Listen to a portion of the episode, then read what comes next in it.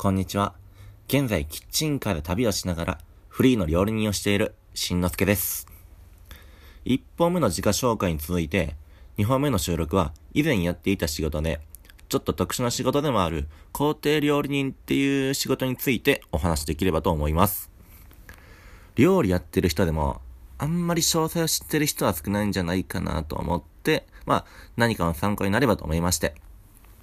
まず、皇帝料理人っていうのは、世界中の大使館とか総領事館で料理を作る料理人のことで、まあその大使や総領事に直接雇われる形になります。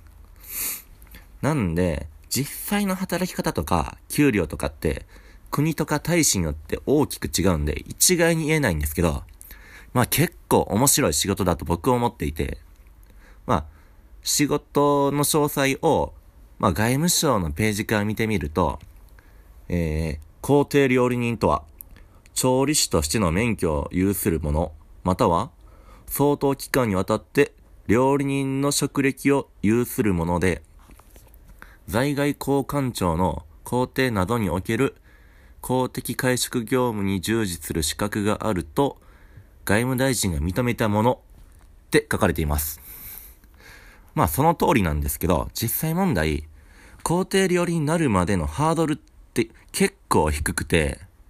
誰でもできる仕事って言っちゃえばなんか言い方悪いんですけど、まあもちろんその、やる人によってクオリティの差とかは出てくるんですけど、それでも結構誰でもで、できやすい仕事ではありますね。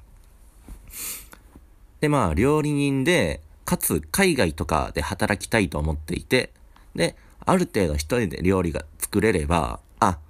まあ、工程料理人って基本的には一人で仕事をするんですね。なんで、まあメニュー考案とか仕入れとか調理まで一通りできた方がいいですね。そんな感じでまあ、好奇心旺盛な人には結構おすすめな仕事です。あとは、海外での仕事なんで、言葉とかできた方がいいんですけど、まあできなくても、大使館とかの職員がフォローしてくれるんで、そんなにめちゃくちゃ困るってことはないですね。で、実務的に言うと、まあ、その国とかによって違うんで一概には言えないんですけど、まあ僕の場合で言うと、僕はまあフランスのストラスブールっていうところにある総領事館で料理を作っていて、まあ大体ですね、4人から10人くらいの会食っていうのが週に2回ぐらいあって、あとは50人から100人ぐらいの大人数が集まるパーティーみたいなレセプションっていうのが、大体まあ月に2回ぐらい開催される感じですね。で、会食ではコース料理。レセプションではまあビュッフェ形式の料理。そんな感じで作っていて、まあ料理内容とかも全然それも違うんですけど、えー、まあその都度ゲストが、ゲストの詳細が送られてくるんですね。この国からこういう人が来ますみたいな。それを見ながら決めるんですけど、まあディスライクのまあ嫌いな食材とか、食べれないものとか、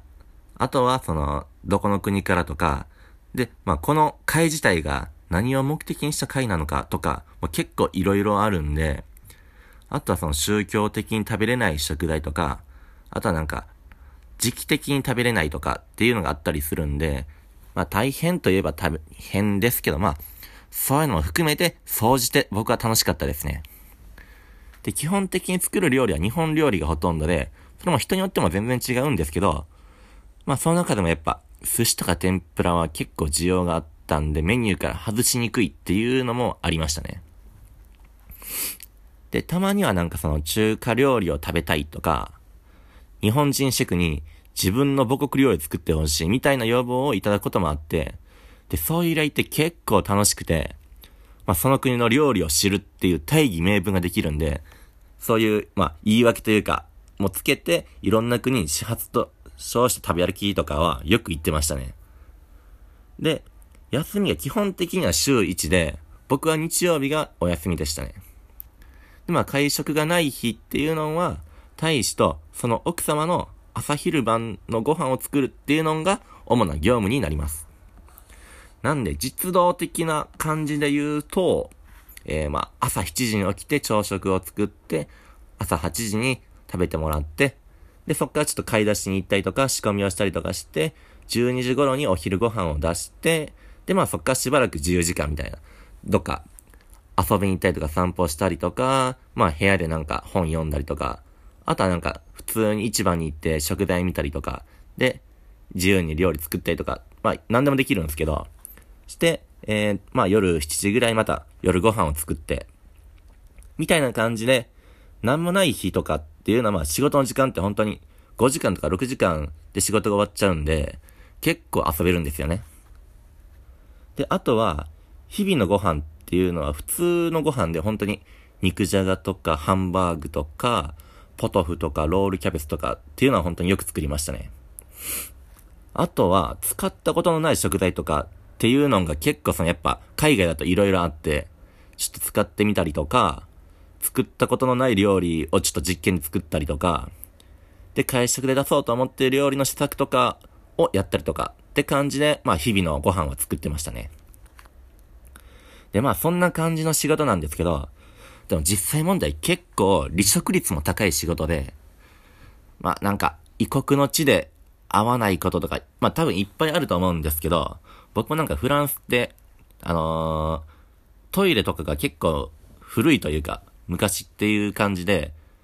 便座カバーとかも本当にそういう概念がなくて、もう便座が冷たいのが嫌で、もう速攻で実家から便座カバーを送ってもらったりとかっていうこともあったりしたんですけど、まあいろいろ合わないことあると思うんですけど、それでもやっぱり一番の問題は奥様なんですよね。大使の奥様って基本的には公的な食事とかで大使に、大使に同席するぐらいしか仕事がないんで、まあ、言っちゃえば暇なんですよね。で、まあ、その、料理人が仕事をする、まあ、大使館皇帝っていう場所に、その、大使と大使の奥様は住んでいて、まあ、それと料理人も住んでるんですけど、なんでまあ、距離が近いんで、何かとぶつかってしまうというか、お互いがお互いに目について、目についちゃうというか、そういうのがあって、でまあ、ぶつかっちゃうんならまだいいと思うんですけど、まあ、結構その、言ったら雇ってる側と雇われてる側なんで、立場が違うんで、一方的にやられて、まあ精神的にしんどくて辞めちゃう人とかが結構いるみたいですね。まあ僕のところはまあまあ円満にはやってたんですけど、まあ、聞いた話で言うともう、ペットの犬が飼ってて、まあワンちゃんも家族なんで、ご飯お願いね、みたいな。犬用のご飯も作らされるとか、結構色々あるらしいですね。まあ、この辺のストレスをうまく乗り越えられる人には、めちゃくちゃ楽しいし、向いてるんじゃないかなと思います。あとはなんか日本での再就職の時にちょっと困るとかって話は聞くんですけど、まあ知り合いのつてとかでうまくできれば全然いいんじゃないかなと思います。でまあちょっと仕事の話に戻るんですけど、あとその年に一回天皇誕生レセプションっていうのがどこの国でもあって、これが結構もう500人ぐらいの規模のパーティーになるんで、一番の大仕事になるんですけど、もう、数日前から仕事始めて、前日の夜中からもう寿司を握り始めるみたいな、結構寝れない日が続くみたいな、大変な仕事でしたね。まあ楽しいんですけどね。まあそんな感じで、えー、皇帝料理人っていう仕事について話をさせてもらったんですけど、まあなんで僕がこの仕事しようと思ったかっていうので言えば、まあ、ホテルを辞めてフリーで出張料理人をしていた時のことなんですけど、まあ、自分の考えた料理を自分の手で作ってお客さんに食べてほしいなっていうのはあって、それプラス、海外にもすごく興味があって、知らないものを知りたいっていう知的好奇心もすごく強くて、そんな時に神戸にあるオランダ総領事館っていうところで料理を作ってほしいっていう依頼が入って、で、その時まあ、あ、そういう仕事もあるんだなっていうのがあって、えー、いろいろ調べて、以前働いてたホテルの料理長に推薦状も書いてもらって、協会に登録して、で、まあ、希望地は一応フランスだったんで、うまくそれに通っていけたのは良かったですけどね。まあ、結構希望通りに行けない確率っていうのが多いらしいんで、多分それは運が良かったですね。でまあ、待遇とかも日本のその辺のレストランで働くとかよりは全然いいですし、海外にも行けるし、自分の料理も作れるしって感じで、僕にとっては結構いいことづくめでしたね。で、その、特に年齢制限とかもないんで、若い料理人とかが経験としてやってみるとかめちゃくちゃありだと思ってて、それこそさっきちょっとデメリットで挙げた、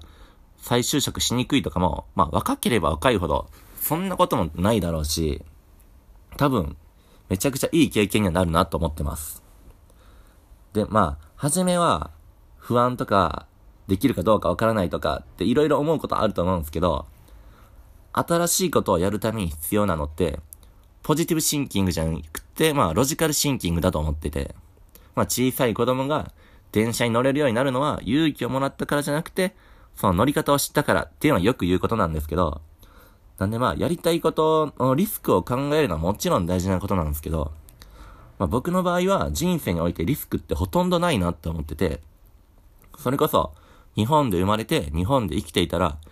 仕事がなくて食べるものがなくて死ぬってまあないなと思うし、って考えたらどんだけ授業失敗して、借金自覚になったとしても、まあ死にはしないし、やり直せるんならまあ特にリスクは考えなくていいかなってスタンスで生きてます。それよりもやっぱり自分が本当にやりたいと思うことをやるっていうのがすごく大事で、で、やると決めたらとことん行動して、まあ迷ってる時間ってすごいもったいないなって思うんで、まあそんなまあ普通の人からしたら、これってちょっとやばいんじゃないみたいな感じの方が、まあ僕は人として魅力的かなと思うっていう部分もありますね。あとは、その自分の力量とかもあんまり深く考えずに、できるかできないかでも、やっぱりやるかやらないかだと思ってるんで、もちろんやらなきゃできないっていうのもありますしね。常にやっていく人でありたいなっていうのは思ってますね。こんな感じでまあ、今回の配信はまあ、この辺で終わりたいなと思っています。ありがとうございました。